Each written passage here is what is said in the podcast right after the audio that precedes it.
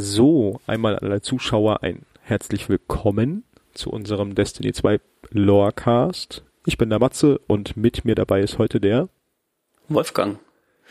Äh, wir sind beide vom Clan Kates Erben und sind doch relativ starke Destiny-Nerds, wird man, kann man so sagen. Das kann man so sagen, genau. Und deswegen ähm, haben wir uns mal gedacht, es wäre Zeit an der oder es wäre an der Zeit, euch da draußen die Möglichkeit zu geben, einen deutschen Podcast zu hören, der sich ein bisschen mit allem ums Thema Destiny beschäftigt. Genau, weil auch wenn es nicht äh, so ausschauen mag, die Story von dem Spiel ist sehr, sehr umfangreich und eigentlich relativ undurchsichtig, weil viele Sachen ähm, erfährt man nicht durchs einfache Spielen, sondern da muss man sich ein bisschen einlesen. Genau. Und gerade das kommt bei Spielern manchmal zu kurz oder man wird, viele Sachen werden, da wird man auch nicht so drauf gestoßen, sondern muss halt selber nachforschen und viel erarbeiten. Und das übersehen, glaube ich, manche Spieler auch, wie viel Potenzial da drin steckt. Und das wollen wir halt so ein bisschen für euch übernehmen und da so ein bisschen was aufarbeiten. Ja, genau, diesen Aha-Moment, den wir irgendwann mal hatten, einfach mal weitergeben. Und ich hoffe, oder wir hoffen, ähm, es gefällt euch und ja, schauen wir mal, was draus wird. Genau. Grundsätzlich für die erste Folge haben wir uns jetzt so ein bisschen natürlich den Release von Beyond Light äh, genommen und haben uns überlegt, dass wir ein bisschen die ersten paar Folgen darum bauen wollen. Und deswegen wollen wir uns jetzt in der ersten Folge darum also darum kümmern, einmal ein Story Recap zu machen, also zu gucken, was ist so in der letzten Zeit passiert, vielleicht auch für Leute, die die Story noch nicht ganz mitgenommen haben oder die jetzt auch vielleicht erst mit der Erweiterung wieder einsteigen nach einer längeren Pause.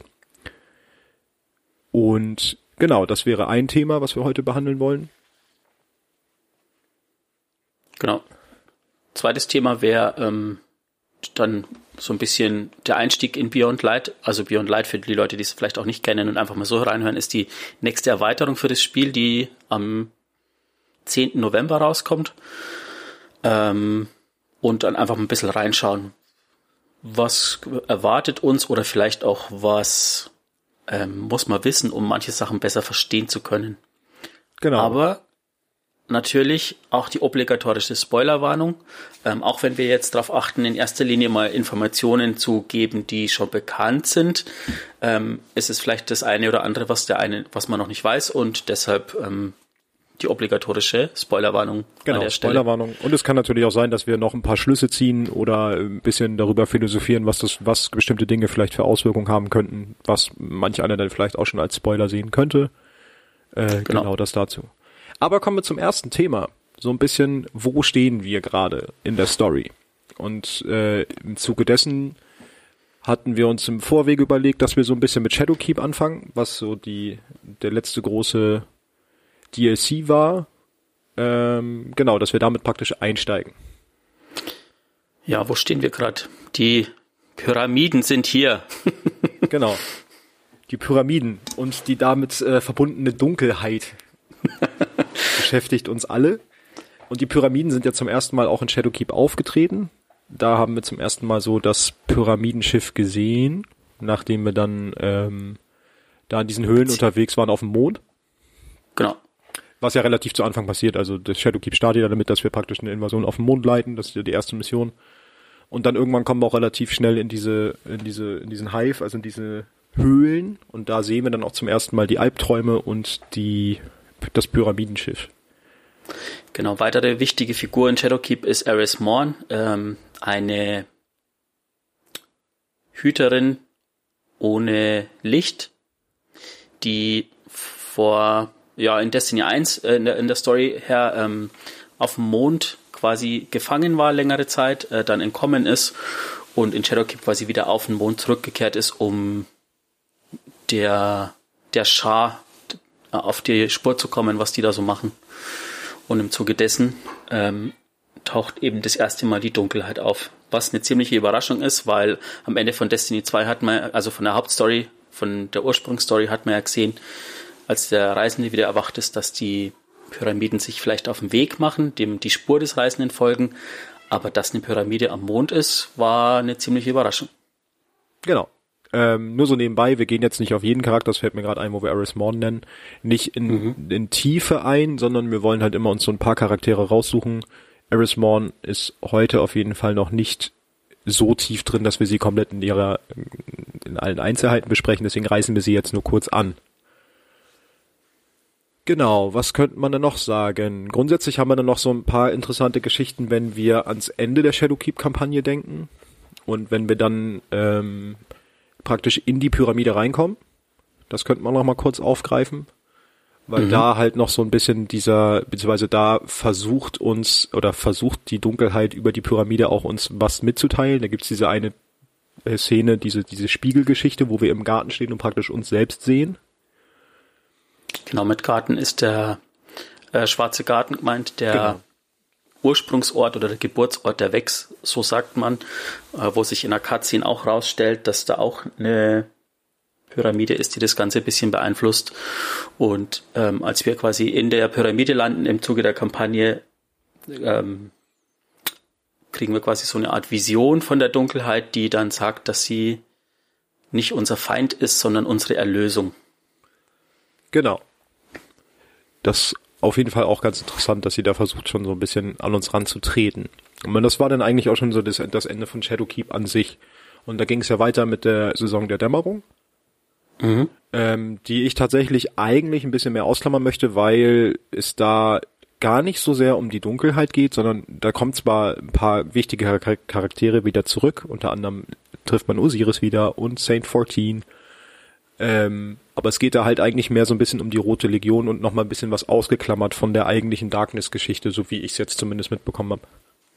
Ja, das Einzige, was man erwähnen kann, ist, dass ähm, was im Spiel leider nicht so rüberkommt, aber in ergänzenden Lore-Einträgen rauskommt, dass Osiris ähm, in der Saison geht es quasi um die Sonnenuhr, die er gebaut hat, um durch die Zeit zu reisen und er bekommt irgendwann so eine Einblick in eine Zukunft, in der ähm, die Dunkelheit quasi gewonnen hat und stellt fest, dass quasi wir, unser Hüter, derjenige ist, der das Ganze beeinflussen kann, als einer der wenigen sozusagen. Ja, okay, das wusste ich noch nicht mal.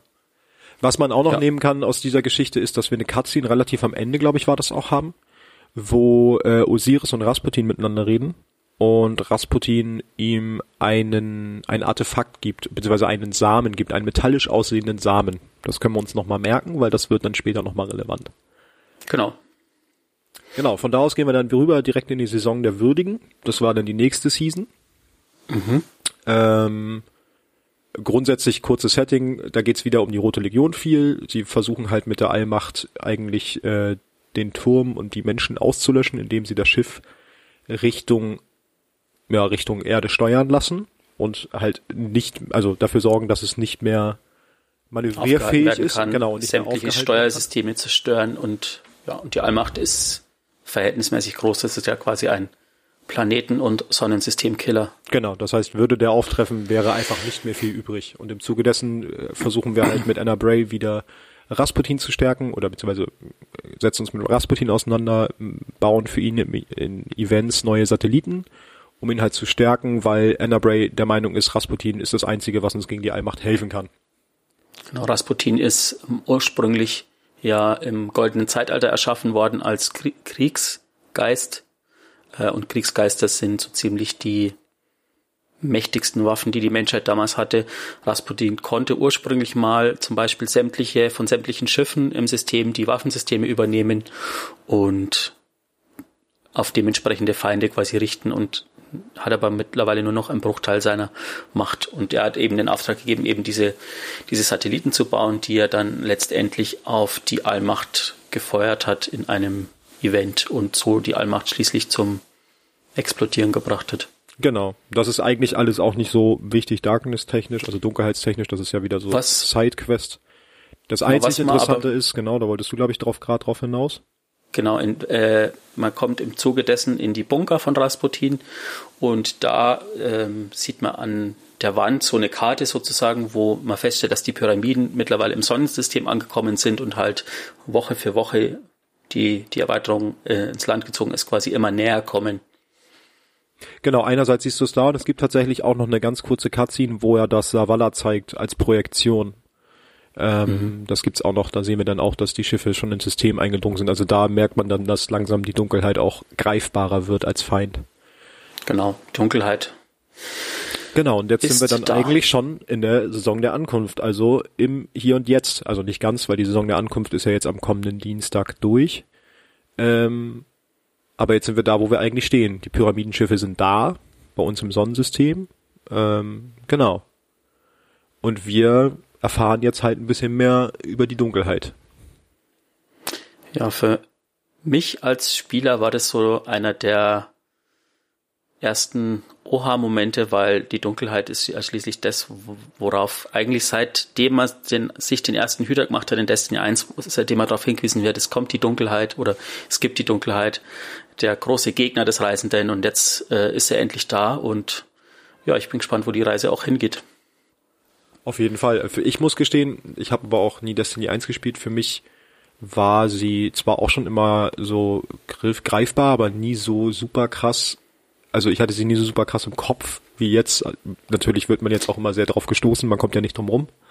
Ja. Ähm, Das genau. ist vielleicht auch so der Moment, wo, äh, wenn du das erste Mal als am Schluss die Cutscene von der Hauptkampagne gesehen hast, so ein, hä, was ist jetzt das eigentlich? ja, schon. Ja. Oder? Ja. Ja. Genau. Und im Zuge dessen, also jetzt geht's ja so ein bisschen darum in der Saison der Ankunft auch, dass wir mit Eris Hilfe halt auch mehr von der Dunkelheit erfahren.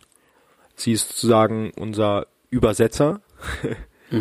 Und Ja, kann man schon so sagen. Ja. Genau, und übersetzt eigentlich das, was die Dunkelheit sagt, immer im Zuge, also da haben wir immer die klassischen Interferenzmissionen, ähm, wo wir jede Woche fleißig unser Kontaktevent gemacht haben ähm, und danach halt praktisch diese Mission gemacht haben, die wöchentlich wechselnd waren und da haben wir jede Woche so ein Storypiece mehr von der Dunkelheit bekommen. Genau, Eris ist auf IO, auf, ähm, jetzt weiß ich leider nicht, ich spiele es leider auf Englisch, das Spiel. Äh, es gibt da den im Englischen den Tree of Silver Wings, ich weiß nicht, wie er im Deutschen heißt. Äh, heißt genauso, Baum der Silberflügel, ah ja, einfach eins zu eins spannend. übersetzt, genau. Genau. Ähm, und der Baum hat auch eine Bedeutung. Und zwar ist es quasi der Ort, äh, ist der Baum an dem Ort, den, an dem der Reisende das letzte Mal einen Planeten im Sonnensystem quasi berührt oder verändert hat, bevor er auf die, auf der Erde sozusagen gestrandet ist. Und das ist so der, ähm, der erste, na, wie sagt man, erste Clash, der erste Reibungspunkt zwischen der Dunkelheit Ja. und dem Licht, genau. Ja, da greift natürlich Was- dann die Dunkelheit auch zuerst an, da wo das Licht praktisch zuletzt war. Genau, man hat auch Woche für Woche gesehen, wie der Baum quasi immer dunkler wird. Das ist quasi so ein, so ein weißer, heller Baum. Wer zum Beispiel mal Herr der Ringe gesehen hat, so ein bisschen wie der Baum, der in Gondor steht, so ein ganz weißer Baum. Genau, der verändert sich, wird immer dunkler. Genau. Zusätzlich haben wir dann noch so eine zweite Ebene, also eine zweite Person, die auch in der Saison der Ankunft sehr wichtig ist und auch mit dem wir auch viel interagieren, beziehungsweise mit seinen Gerätschaften, die neben ihm stehen. Und das ist natürlich der äh, Vagabund, ähm, der uns auch etwas, also der auf eine andere Art und Weise etwas über die Dunkelheit herausfinden will, nämlich mit, äh, mit der Hilfe der Neuen. Und Genau. der schickt uns, damit wir Kontakt aufnehmen zu den Neuen, nämlich in den Prophezeiungsdungeon, also in die Prophecy. Ja, er er stellt quasi an die Neuen die Frage, was ist eigentlich die Dunkelheit? Und die, die neuen Antworten mit, ähm, musst dir vielmehr die Frage stellen, was ist eigentlich das Licht, was ist eigentlich die Dunkelheit und was macht beide, was macht beides aus? Und ähm, schickt uns dann als Antwort quasi ist, ist der Dungeon gemacht. Ähm, und wenn man es durchgeht, stellt man fest, dass beides eigentlich zwei Seiten von einer Medaille sind und irgendwie ähm, zusammengehören. Was ich, jetzt kann man ja schon so ein bisschen das Philosophieren anfangen tatsächlich, weil ich finde es halt sowieso sehr interessant, dieses Spiel mit Licht und Dunkelheit und andersrum auch, dass wir automatisch sehr lange immer davon ausgegangen sind, dass Dunkelheit automatisch böse bedeutet, aber das denken wir ja nur, weil wir uns dem Licht zugewandt haben. Genau, das ist halt wie, das ist halt so eine Sache, was bekommt man eingetrichtert. Man Genau. steht als Hüter auf und, und bekommt automatisch gesagt, hey, die Dunkelheit ist böse. Genau, weil Natürlich denkt man das dann irgendwann. und dann musst du sa- dann muss Dunkelheit böse sein. So. Mal gucken, wie sich das jetzt noch so verhält. Mit, mit gerade mit Beyond Light wird das halt, glaube ich, so ein bisschen interessant. Genau, fällt dir noch was ein, was man zum momentanen Stand noch sagen müsste? Ich glaube, da haben wir jetzt soweit alles ganz gut zusammen. ja, ne? eigentlich nicht. Genau. Der zweite größere Themenkomplex, jetzt wollen wir so ein bisschen auf ähm, ein spezielles Volk eingehen. Also wir machen jetzt die wir gehen, reden gleich ein bisschen über die Gefallenen. Und dann im Speziellen über zwei Gefallene, die jetzt auch im, im Zuge der Trailer ähm, schon zu sehen waren, nämlich einmal Aramis und einmal Varix. Kommen wir aber erstmal zu den Gefallenen an sich. Die Gefallenen selbst nennen sich selber Elexini und haben schon mal mit dem Reisenden Berührungspunkte gehabt. Man könnte sogar noch tiefer gehen und sagen, der Reisende, bevor er bei uns war, war ja bei ihnen auf dem Heimatplaneten und mit seiner Hilfe durchs Terraforming und durch die Maschinen hatten sie bereits ihr goldenes Zeitalter. Das hielt so genau so lange an, bis die Dunkelheit eintrief. Die eintraf, nicht eintrief. die bei ihnen allerdings als der Wirbelwind genannt wurde. Ähm, genau, das quasi das Ereignis wurde als der Wirbelwind bezeichnet. Genau. Und äh, daraufhin hat sich der Reisende abgewandt und ist geflohen, um halt selber zu überleben. Und das endete letztendlich alles in einem riesigen Bürgerkrieg unter, innerhalb der Gefallenen und sorgte dafür, dass sich die eigentlichen fünf Häuser, so wie wir sie heute kennen, äh, gebildet haben. Die fünf gefallenen Häuser.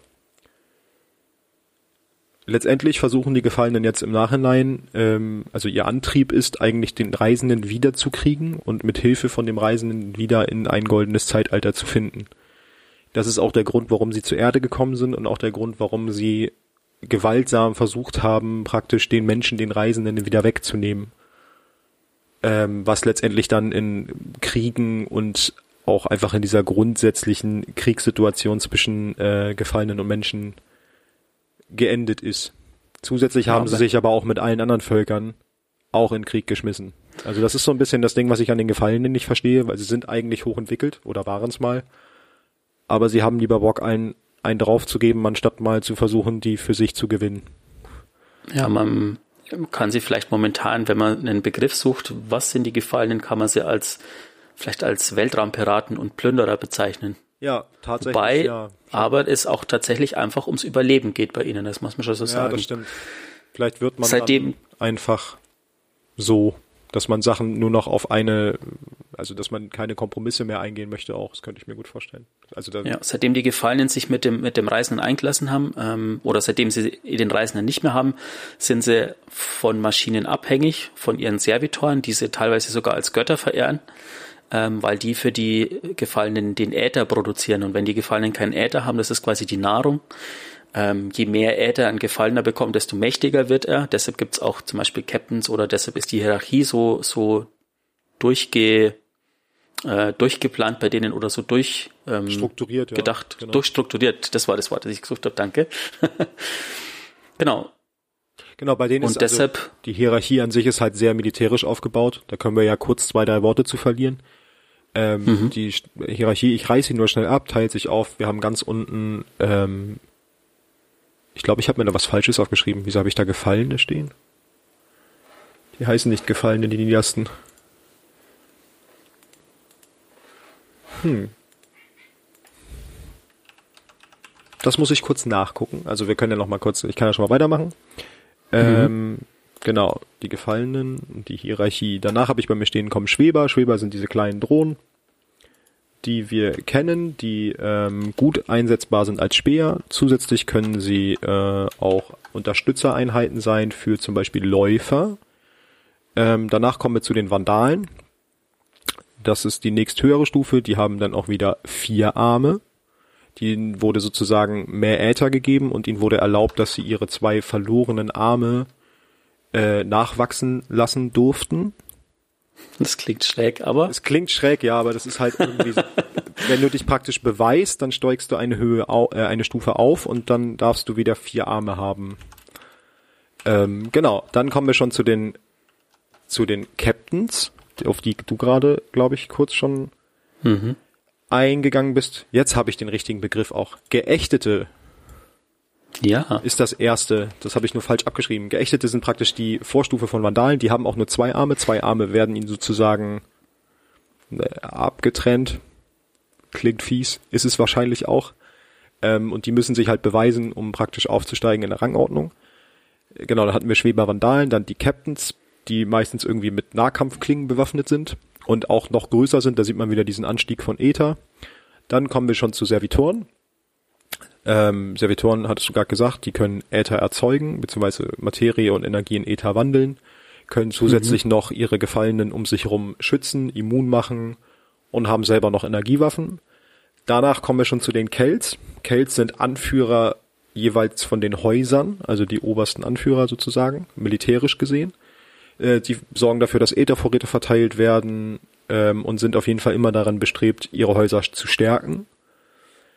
Äh, der Kell arbeitet mit dem Archonpriester zusammen. Der Archonpriester ist praktisch das Bindeglied zwischen dem Primus Servitor, auf den ich gleich noch komme, und dem Kell. Genau. Und sorgt praktisch für die Kommunikation zwischen den beiden. Und ist gleichzeitig aber auch für den Primus Servitor zuständig. Der Primus Servitor ist sozusagen das oberste, ja, der, der oberste äh, in einer Hierarchie von den Gefallenen im Haus. Und die leben halt in Symbiose mit diesem Archon Priester und können auch Äther erzeugen. Werden halt wie Götter ja. verehrt. Genau. Genau. Das kurz zu es der gibt, Hierarchie. Es gibt, gab im ersten Teil ähm, einen Strike, bei dem am Schluss mal gegen einen Servitor kämpft, also gegen einen ähm, Primus Servitor und da hat sogar Savala den als Gott bezeichnet, sozusagen als Warnung, dass man vorsichtig sein soll, wenn man gegen ihn kämpft. Hm. Ich habe mich mal gefragt, ich habe das jetzt nicht nachgeguckt, vielleicht weißt du es. Ähm, wer ist, ist das auch Primus Servitor im Gefängnis der Alten am Ende? Oder ist das einfach nur ein sehr großer, normaler Servitor? Hm, ich glaube, es war ursprünglich mal der Wächter, der tatsächlich zu dem Haus äh, gehört hat, der ah, okay. eigentlich mit den ja, mit den dem. Erwachten zusammenarbeitet, die mhm. aber dann rebelliert haben gegen die Erwachten. Zum Haus des Urteils. Genau. Genau, da wollte ich jetzt auch kurz nochmal drauf zusammenkommen. Wir hatten ja eben gesagt, dass wir äh, diese fünf Häuser haben, die haben sich ja gebildet nach dem Bürgerkrieg. Ähm, streng genommen sind es sogar sechs. Ich erkläre auch gleich warum. Äh, offiziell haben wir die fünf Häuser. Fangen wir an mit dem Haus der Teufel. Die haben als Farbe rot, also auch die Kleidung von denen ist rot. Ähm, sind so das schaurige Gruselmärchen für die Kinder im Turm, wenn sie nicht artig sind. Dann heißt es, dann werden Geschichten von den äh, von den Gefallenen aus dem Haus der Teufel erzählt. Leben so unter den Mauern der Stadt und sind auch für viele Angriffe auf den Turm äh, verantwortlich. Als Wenn nicht sogar auf den Angriff schlechthin. Genau. Als zweites haben wir das Haus des Urteils. Ähm, da haben wir die Farbe grün-gelb. Die leben im Riff, die Heimat der Erwachten auch ist eines der ältesten Häuser und das einzig bekannte Mitglied, da kommen wir kurz auf den Namen, ist Varix der Loyale. Äh, dann als nächstes haben wir das Haus der Könige mit der Farbe Gelb und die von denen weiß man gar nicht so viel. Also ich habe zumindest nicht viel über die herausgefunden. Man kann sie nicht so richtig einschätzen, wie stark sie sind. Das Einzige, was ich gefunden habe, ist, dass sie wohl mit sehr viel Brutalität gegenüber Rivalen vorgehen sollen. Und da ist auch egal, ja. ob es Menschen oder andere Gefallene sind. Also da machen die einfach, die machen kurzen Prozess mit allem. Ja. Dann haben wir noch das Haus des Exils, Farbe Grün, ist ein eher neues Haus ähm, und ist sozusagen so ein bisschen die Zuflucht für Ausgestoßene aus anderen Häusern. Was sie aber nicht minder gefährlich macht, weil sie natürlich sich jetzt auch behaupten wollen und ähm, festigen wollen über die Zeit. Und als letztes offizielles Haus haben wir das Haus der Wölfe äh, Farbe blau-grün. Das Haus der Wölfe hat ähm, damals mit Mara Soft zusammen im, im, im, im Riff gelebt, nicht nur gelebt, sondern hat die königlichen Wachen von Mara Soft gestellt. Ähm, hat dann allerdings irgendwann äh, mit einer Intrige Mara Soft hintergangen, um Skolas zu befreien, aber das kannst du vielleicht noch ein bisschen mehr sagen, weil das wirst du wahrscheinlich gespielt haben, weil da reden wir jetzt um eine Erweiterung von Destiny 1 vom Haus der Wölfe. Genau, Skolas war quasi der große Böse ähm, in der Erweiterung, der versucht hat, der Kell aller Kells zu werden, ähm, sämtliche Häuser unter sich zu vereinen und ähm, die Gefallenen unter einen Hut zu bringen. Und dabei hat er, ist er vor keiner, keine Mittel zurückgeschreckt, hat sogar versucht, Wächstechnologie äh, an sich zu reißen, um somit äh, sich einen Vorteil zu erschaffen. Genau. Aber letztendlich war er einfach einer, wie so viele, die an unserem Hüter gescheitert sind. Genau, und da kommen wir jetzt nämlich zu dem sechsten inoffiziellen Haus. Ähm, das habe ich noch irgendwie, ich weiß gar nicht, wo ich es gelesen habe. Das Haus der Wölfe hat nämlich nach dem Betrug an Marasov ähm, und nachdem sich Skolas als Kells der Kell, als Kell der Kells ausgerufen hat, das Haus des Winters gegründet mit der Farbe Blau und sich dann praktisch auf der Venus niedergelassen. Genau, das wäre es zu den Häusern. Ja, da kommt vielleicht auch noch ein Haus dazu. Oh. Hm. Von welchem redest du denn?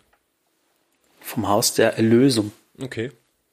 Das habe ich tatsächlich noch gar nicht gehört. Hätte mir das schon irgendwo mal begegnen müssen. Vielleicht ist es auch schon ein Spoiler, wer weiß. Na, dann reden wir mal nicht weiter drüber.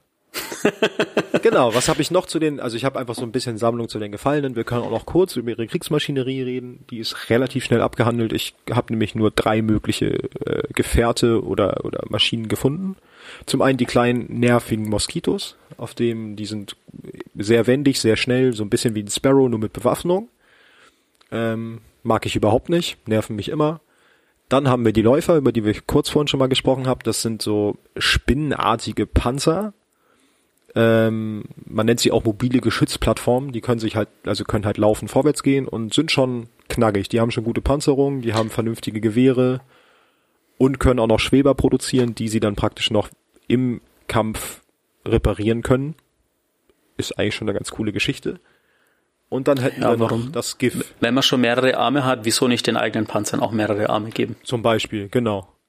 Dann haben wir noch das Skiff. Skiff ist das Landungsschiff. Das ist eigentlich, also ein Skiff finde ich, sieht man eigentlich immer nur, wenn die irgendwo, wenn man irgendwo ein Event spielt und da halt Gefallene abgeschmissen werden.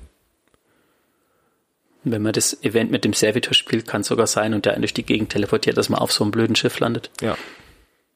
Genau. Das wären so die drei Geschichten, die ich dazu gefunden habe. Ich glaube, viel mehr gibt's da auch gar nicht, ne? Ja, ich glaube, das Passt auch. Ja. Genau, da kommen wir jetzt auf die zwei wichtigen Menschen zu sprechen. Wollen wir erst über Aramis oder erst über Varix reden? Hm, mach doch erst Aramis. Okay. Aramis, Kell der Dunkelheit, wie sie auch heißt, ähm, stammt eigentlich aus dem Haus der Teufel, was wir eben schon hatten. Und wurde während der Riffkriege von den Erwachten im Gefängnis der Alten festgenommen und saß dort dann auch ein. Ähm, ist dann irgendwann ausgebrochen. Wie genau können wir dann ja noch vertiefen. Und hat nach ihrem Ausbruch versucht, äh, eine Waffe zu stehlen. Im alten Turm. Was wir aber oh, auch wieder äh, vereitelt haben. Was wolltest du sagen? Erinnere mich nicht daran. also wir reden gerade vom perfektionierten Ausbruch. Ja. Ähm, die super Geschichte mit der Mission im alten Turm. Genau. Da sind wir ihr praktisch in die Quere gekommen. Ja, leider. Wie genau ist sie dann abgehauen eigentlich aus dem Gefängnis der Alten? Ähm, Weiß man das? War sie nicht eine derjenigen, die auch mit befreit worden Beim sind? normalen Ausbruch, ne? Genau. Ja, das kann gut sein. Das habe ich hier gar nicht, habe ich mir gar nicht notiert. Also ich würde es auch mal vermuten, dass sie da dann. Ähm, genau. Und sie haben wir jetzt auch schon im Trailer gesehen. Also sie wird halt unser äh, neuer Gegenspieler sein und hat sich jetzt praktisch auf Europa niedergelassen und experimentiert da, bei experimentieren kann man nicht sagen, man sieht im Trailer ja schon, wie sie mit der Pyramide interagiert und ähm, die Dunkelheit praktisch schon zu nutzen weiß und so nach und nach ihre Untergebenen praktisch damit, ja, könnte man infiziert sagen oder stärkt, wie auch immer, also auf jeden Fall die davon Gebrauch macht, um die zu stärken. Genau. Das wäre so das zu Aramis. Ein interessanter Gedankengang daran finde ich, ähm, das ist mir nur bei der Recherche aufgefallen, dass ich ihre Motivation sehr schwer nachvollziehen kann, weil sie eigentlich ja sich gerade mit der Macht beschäftigt, die überhaupt erst dafür sorgt, dass sie da sind, wo sie jetzt sind. Ich glaube, die Motivation kann man damit erklären, dass sie quasi ähm, vielleicht ein bisschen Rache an all denjenigen nehmen will, die ihr je irgendwie Unrecht getan haben. Ja gut, und da macht sie auch Hüter, keinen Unterschied, ob es Gefallene oder Hüter sind, ne? Richtig. Und man könnte in die ganzen Sachen reininterpretieren, vielleicht ist die Dunkelheit eine Macht, die ihr quasi diese Abhängigkeit von Maschinen, diese dessen quasi entzieht. Und wenn du wieder für dich selber verantwortlich sein kannst und keine Abhängigkeiten äh, mehr hast, das ist vielleicht eine sehr starke Motivation. Ja gut, wobei du da ja eigentlich dann nur eine Abhängigkeit durch eine andere austauschst. Also ich vermute mal, dass dann die Dunkelheit, Psst. ne? So, just saying. Das musst du Aramis sagen. Ja, das merkt sie vielleicht noch. Ja genau, das ist so das, was wir über Aramis wissen eigentlich bis jetzt. Viel mehr habe ich noch nicht habe ich nicht gefunden. Ja. Ich weiß nicht, hast du noch? Im Spiel selber taucht der Name eigentlich auch nicht so wirklich auf, eher in Lore-Einträgen, die versteckt sind in Waffen oder so und der Endgegner am Schluss von der Stunde Null, also der Mission, wo man den perfektionierten Ausbruch bekommt, ähm, der heißt auch irgendwas mit Aramis. Hm, hm, hm. Okay. Also ist ein Lieutenant von ihr sozusagen. Ah, okay. Ja, genau, weil sonst bin ich da auch noch nicht über sie drüber gestolpert, so beim, beim Spiel. Top recherchiert. Ja, irgendwie so mit Aramis. Ah, alles klar. genau. Gut, dann kommen wir jetzt. Ja, Naja. top recherchiert. Also ihr dürft nicht erwarten, dass hier alles immer top recherchiert ist. Wenn ihr zu irgendwas übrigens da, äh, ne, meint, ist besser Fragen? zu wissen, dann könnt ihr gerne, Anmerkungen. genau, Anmerkungen bei uns äh, auf Twitter schreiben. Und zwar unter, At D2 Lorecast. genau. Da könnt ihr uns nerven mit äh, Verbesserungsvorschlägen. Nein, Quatsch. Da könnt ihr uns äh, Verbesserungsvorschläge hinterlassen oder auch wenn ihr irgendwann mal Themenwünsche habt zu bestimmten Bereichen, dann schreibt die da rein. Wir lesen es und überlegen es uns. Genau, jetzt haben wir noch ähm, Varix, den jo Loyalen. Schwierige Wortkombi. Genau, der selber war nämlich ein Aufseher im Gefängnis der Alten. Da schließt sich der Kreis, irgendwie dreht sich alles um dieses Gefängnis. War Varix wirklich so loyal? Ah, da kommen wir jetzt drauf. Nämlich, äh, also letztendlich zu Mara Soft war er loyal, ja. Ähm, er hat sogar nach der Rebellion vom, jetzt muss ich selber kurz nachgucken, welches Haus war es? Vom Haus der Wölfe, ne? Mhm, genau. Nach der Rebellion vom Haus der Wölfe hat er noch weiter, genau, ist er ihr treu geblieben, hat zu ihr gehalten und er war ja dann auch ein Verkäufer in Destiny 1, soweit ich es gelesen habe. Was ich, Ja, der hat ähm, das Gefängnis der Alten sozusagen ver, verwaltet oder einen da reingeschickt, halt Aufträge gegeben und so. Genau. Und dann kommt es zu einem Aufeinandertreffen von ihm und Aldrin Soft. Die reden miteinander und der eine Fanatiker, dessen Name mir gerade nicht einfällt. Ähm, und danach passiert dieser Ausbruch im Gefängnis der Alten. Und man kann natürlich, also man kann ihm das schon zuschreiben, dass Varix dafür schuld ist.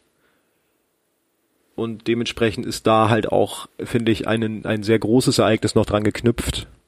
Ähm, da, ich weiß gar nicht, da wollen wir jetzt wahrscheinlich aber nicht zu viel drüber reden, ne?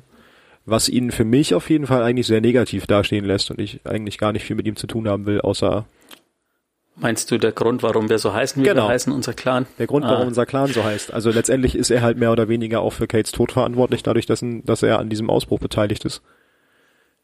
Ja. Und Er hat ihn quasi möglich gemacht. Genau, er hat ihn möglich gemacht. Also er hat nicht den Abzug gedrückt, aber er hat die Tür aufgelassen, so ungefähr.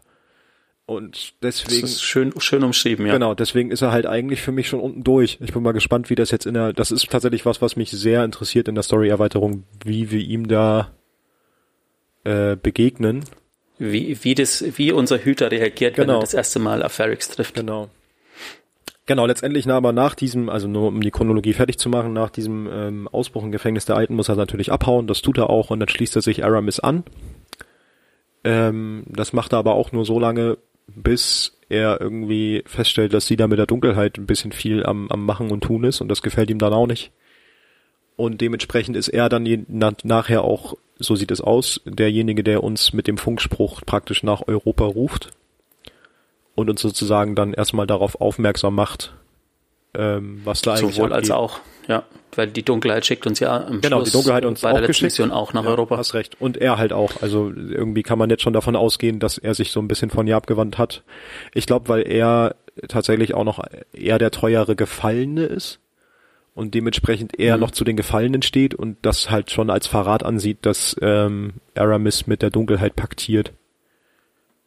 Kann ich mir halt schon vorstellen, dass er deswegen sagt so, alles klar, danke, tschüss, ich bin dann mal raus. Ja. ne? Genau, das wäre Man es von mir sozusagen. Darf gespannt sein. Genau.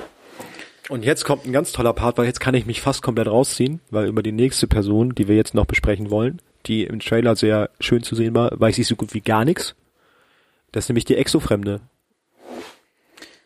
Du meinst, es ist jetzt quasi Zeit zu erklären, äh, warum sie keine Zeit hatte, irgendwas zu erklären? Genau.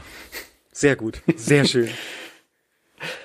Ja, die Exofremde ist ein Charakter, der seit äh, wann ist das Spiel rausgekommen? 2014, 2015, seit Beginn des Spiels quasi im Spiel ist, aber nur am Anfang von Destiny 1 aufgetaucht ist in der Hauptkampagne.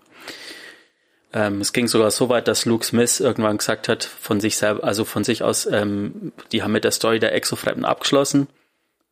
Beim ähm, bei dem Enthüllungsstream von Beyond Light äh, äh, war das ja reumütig zugegeben, dass irgend so ein Hirsch gesagt hat, wir haben mit der Story abgeschlossen und hat dann auf sich gezeigt. Also er hat dann schon auch eingesehen, dass da noch mehr dahinter steckt.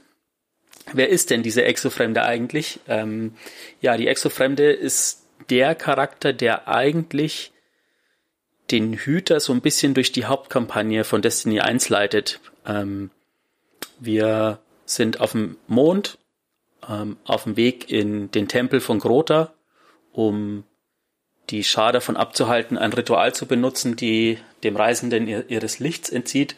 Und da trifft man das erste Mal auf die Exofremde, die den Hüter aus der Ferne beobachtet und den Hüter eben auf die Ishtar-Senke auf Venus schickt und sagt, hey, geh mal dahin, ähm, da erfährst du mehr sozusagen.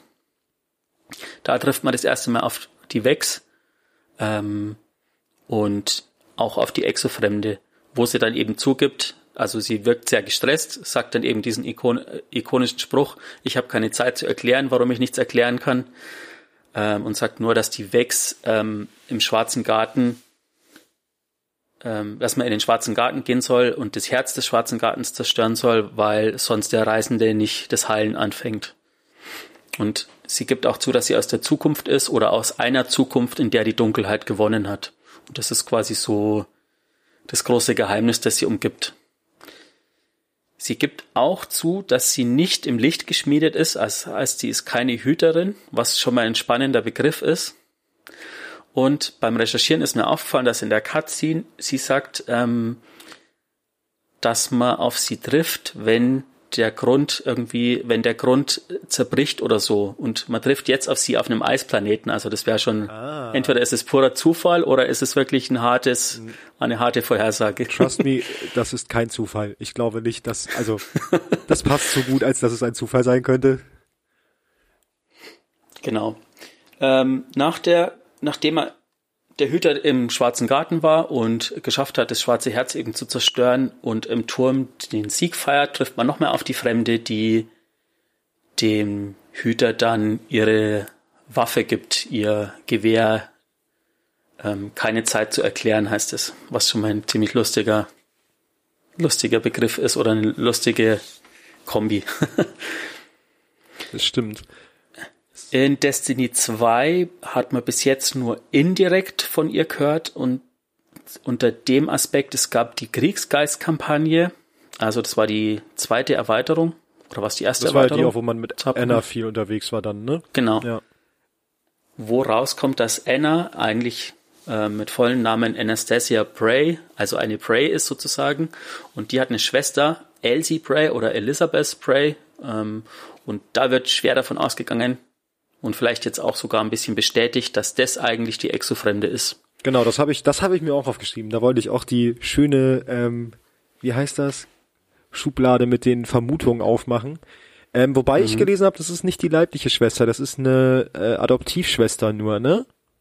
Nee, andersrum. Äh, tatsächlich ist äh, Ach, Anna Elsie ist die, die, leibliche Bray und ah, okay. Anna ist quasi die, die Adoptivschwester. Ach, so war das. Ich wusste, dass irgendjemand nicht leiblich war, genau. Aber das habe ich auch gelesen, genau. dass sie vermutlich Elsie Bray ist. Genau. Sie war mal eine Wissenschaftlerin, genau wie Anna, ähm, der Clovis Bray oder der großen Firma Clovis Bray, die für so vieles verantwortlich ist im goldenen Zeitalter. Ähm, Clovis Bray hat das, das Engramm entwickelt oder die Fähigkeit, quasi Materie in Form von Engrammen zu speichern. Ja, aber die sind ja auch tatsächlich ähm, für Rasputin verantwortlich, ne? Genau, also, die haben auch Rasputin entwickelt, so die Kriegsgeister. Genau. Und es wird schwer davon ausgegangen, oder das ist, glaube ich, sogar bestätigt, dass Clovis Bray die Exos entwickelt hat. Ah, okay. Oder vielleicht im Zuge einer Forschung mit der Herstellung der Exos ähm, oder mit der Entstehung der Exos zu tun hat. Okay. Krass. Und Anna, nee, ja, jetzt bin ich schon selber bei Anna. Elsie ist quasi eine der ersten, die ihr Bewusstsein in eine Exo transferiert bekommen hat. Okay. Mehr dazu möchte ich aber tatsächlich vielleicht das nächste Mal sagen, also zu dem, genau zu dem Punkt, weil da kommen wir zu hart in die Spoiler, weil da gibt es schon verschiedene Vermutungen, wo die Geschichte hingehen könnte. Genau, wir hatten da ja eh noch auch vorher drüber gesprochen, dass wir das noch später vielleicht nochmal vertiefen, weil da gerade aktuell mhm. ja auch mhm. noch was am, im, im Gange ist, was eventuell noch Inhalte bringen kann, was wir aber noch nicht wissen. Deswegen sagen wir noch nicht so viel und tun lieber geheimnisvoll. Richtig. Ja. Ansonsten würde ich sagen, wären wir schon am Ende der Folge heute. Ja. Ähm, wie es sich dafür gehört, wollen wir natürlich auch so ein bisschen neugierig machen auf die nächste Folge. Wir haben ja jetzt ein paar Namen gehört, zu denen wir nicht mehr gesagt haben, beziehungsweise einen wollen wir nächstes Mal näher beleuchten, der eigentlich auch so in die Schublade von Varix meiner Meinung nach gehört. Nein, eigentlich ist er noch ein bisschen schlimmer. Ähm, der Name, von dem ich spreche, ist Aldrin Soff. Über den sprechen wir dann beim nächsten Mal. Zusätzlich werden wir dann noch über die kommenden Orte der Erweiterung sprechen, über Europa und das Kosmodrom. Genau, vielleicht schon so die ersten Grundzüge der Geschichte so ein bisschen aufgreifen oder vielleicht auch Fragen ein bisschen aufgreifen, die aufgetaucht sind oder nochmal Hintergründe liefern, wenn sie es ergeben. Aber dazu müssen wir es selber erst spielen. Genau. Und halt so ein bisschen noch über diese Darkness reisender Geschichte. Aber ich glaube, das wird uns jetzt in den nächsten Folgen, wenn wir das so ein bisschen um die Erweiterung bauen, eh, äh, kontinuierlich verfolgen. Ja, ich glaube, ähm, wenn man das, was Bungie sagt, glauben will, dann verfolgt uns das quasi eigentlich jetzt durchgängig. Das ist jetzt so ursprünglich was ein Nebenaspekt und ich glaube mittlerweile ist es der Hauptfaktor, der die Geschichte vorantreibt. Ja, das glaube ich auch. Genau, das wird so der Ausblick aufs nächste Mal. Ähm, ich glaube, das haben wir am Anfang nicht gesagt. Dann sagen wir es am Ende, da wo wahrscheinlich viele schon abgeschaltet haben. Ähm, der Podcast kommt jetzt geplant erstmal alle zwei Wochen raus. Das heißt, wenn ihr das hier hört, also wenn das hier online gegangen ist, zwei Wochen später kommt dann die nächste Folge. Ähm, genau, und dann schauen wir mal, ob wir die Taktung vielleicht sogar verkürzen können. Ist halt auch davon abhängig, wie viel Arbeit wir uns da immer selber mitmachen. Das wollen wir erstmal so ein bisschen beobachten. Ja, ansonsten, ich meine, es ist unser erster Podcast, es ist die erste Folge, sie ist vermutlich sehr chaotisch. Genau. Aber es hat mir zumindest sehr viel Spaß gemacht, mich einzuarbeiten und auch sehr viel Spaß gemacht, das aufzunehmen. Ich hoffe, euch hat es auch Spaß gemacht, uns zuzuhören. Ähm, und ihr seid nicht dabei eingeschlafen, wobei auch selbst das, wenn unser Podcast dazu dient, dass ihr gut einschlafen könnt und dann ähm, eine gute Nacht habt, dann warum auch nicht? Das hat erfüllt auch sein Zweck. Genau, ist auch eine Daseinsberechtigung. also von daher, ich muss ganz auch nur so sagen, wie, wie der Wolfgang gerade. Mir hat es auch auf jeden Fall Spaß gemacht, mich da reinzuarbeiten. Ich finde es immer wieder interessant, wie viel man nicht mitbekommt, wenn man das Spiel nur spielt. Und deswegen habe ich Bock drauf. So, mal gespannt, wie sich das entwickelt. Und dann würde ich sagen, hören wir uns beim nächsten Mal. Ja, bis zum nächsten Mal. Tschö. Tschö.